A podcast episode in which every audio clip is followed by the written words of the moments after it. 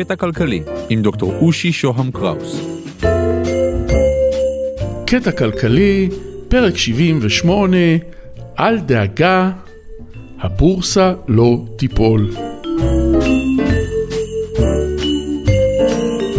האם הבורסה שלנו עומדת בפני קריסה? ברור שלא. אני בטוח ואסביר את זה. סקירת המפולות של שוק ההון במאה הקודמת, גם קצת לפני, מראה שתנאי כמעט הכרחי לנפילה היא אופטימיות מטורפת באשר למצב הבורסה ומצב המשק בכללותו. האופטימיות הזאת מתרחשת ממש ערב קריסה. לא חסרות דוגמאות. בסך הכל שבועיים לפני קריסת הבורסה האיומה של 1929, כתב אירווינג פישר, גדול הכלכלנים של התקופה, אני צופה שבעוד כמה חודשים יעלה ערך המניות. איננו צופים משבר כלכלי גדול כמו המשבר של 21-20, כתבו המומחים של החברה הכלכלית של אוניברסיטת הרווארד. הם כתבו את זה כמה ימים לאחר הקריסה המפורסמת ב-1929. קריסה שהביאה לאחד המשברים הכלכליים החמורים ביותר בתקופה המודרנית. מה נלמד מכל אלה? אני מזכיר, התחלנו בכך שבורסה לא נופלת כשכולם כל כך אופטימיים.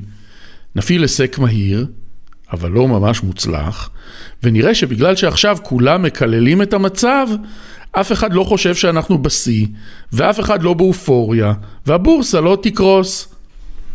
אבל רגע, אחד מהתנאים הכמעט הכרחיים לקריסת בורסה הוא זה שפרשנים בעיתונות בטוחים שלא צפויה קריסה. והנה אני, פרשן, לא בולט אמנם, משוכנע שהיא לא תיפול. אז הנה, אז היא כן תיפול. שלום, כאן דוקטור אושי שוהם קראוס. אנחנו ממשיכים עם המפולות שלנו. שיגעתי אתכם לגמרי?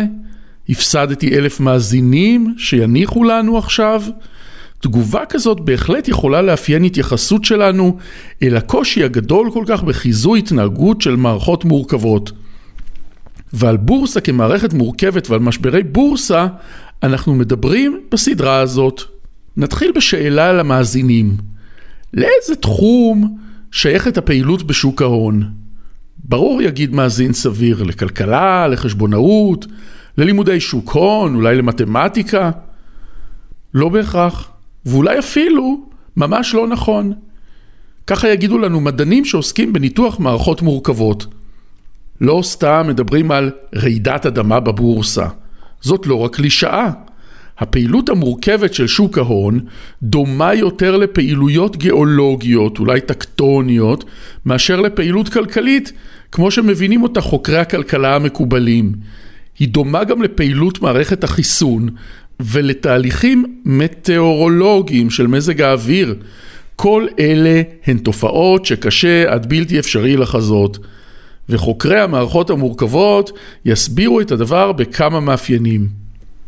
אירועים ענקיים כאלה, סערות קטסטרופליות, רעידות אדמה ומפולות בורסה, הן תוצאה פתאומית ואולי מצטברת של מיליארדי מיליארדים של אירועים קטנים.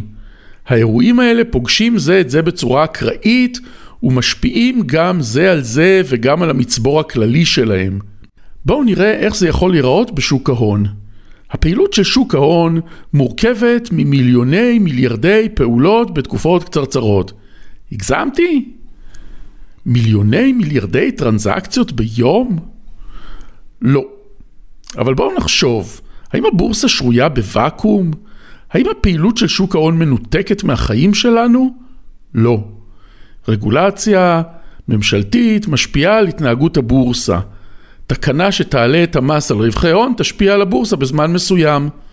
אז מה? אז איפה מיליארדי הפעולות? ובכן, גם יצירת תקנה חוקית למס על רווחי הון היא תוצאה מצטברת של מיליוני אירועים קטנים.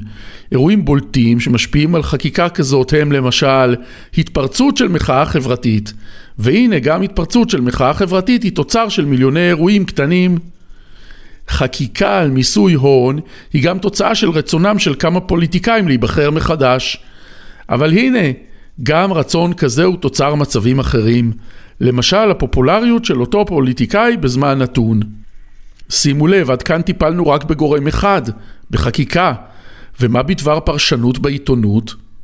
מה דעתכם על כותרת ענק כזאת בגלובס?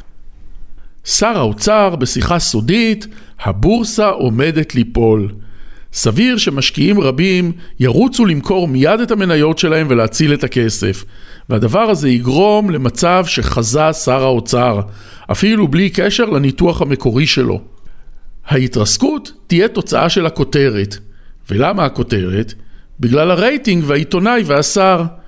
כדי לא להטריח מדי את המאזינים, נוסיף רק את מערכת הניתוחים הכלכליים והמלומדים של שוק ההון. לא נזלזל בה. נאמר רק שהיא רק חלק מהמערכת הזאת. והנה, אני חושב שאנחנו מרגישים קצת יותר מול מה אנחנו עומדים. ולמה זה בלתי ניתן לחיזוי? בין היתר מפני שאנחנו מוקפים במיליארדי מיליארדי מיליארדים של פעילות ביום. כדי להבין מה מפיל את הבורסה, אנחנו צריכים לחקור את כולם. ויותר מזה, אנחנו צריכים להבין איזה יכולים להיות רלוונטיים לנפילה העתידית של הבורסה. אבל כדי לדעת מה הם הרלוונטיים, אנחנו צריכים לדעת איזה מהם רלוונטיים. כלומר, אולי נדע את הדברים האלה במבט לאחור, אחרי הנפילה. אז מה, הכל אבוד? לא בדיוק. יש כל מיני גישות מרתקות שמנסות לבחון אירועים מורכבים. יש הדמיות מחשב, יש תחום חדש יחסית שאולי יכול לתרום תרומה משמעותית, תחום התאים אוטומטיים, סלולר אוטומטה, ויש אפילו אנשים שמביטים על אירועים כאלה כפי שמביטים בתורות פיזיקליות של הטרמודינמיקה, על אוספים של חלקיקים זעירים מאוד. התחום הזה נקרא אקונופיזיקה, כלכלה פיזיקלית. הבהרתי את עצמי? עדיין לא. נמשיך בפרקים הבאים. תוכלו להשיג אותי בוואטסאפ 050-8898-322 או בלינקדאין שלי באנגלית, דוקטור רושי שוהם קראוס.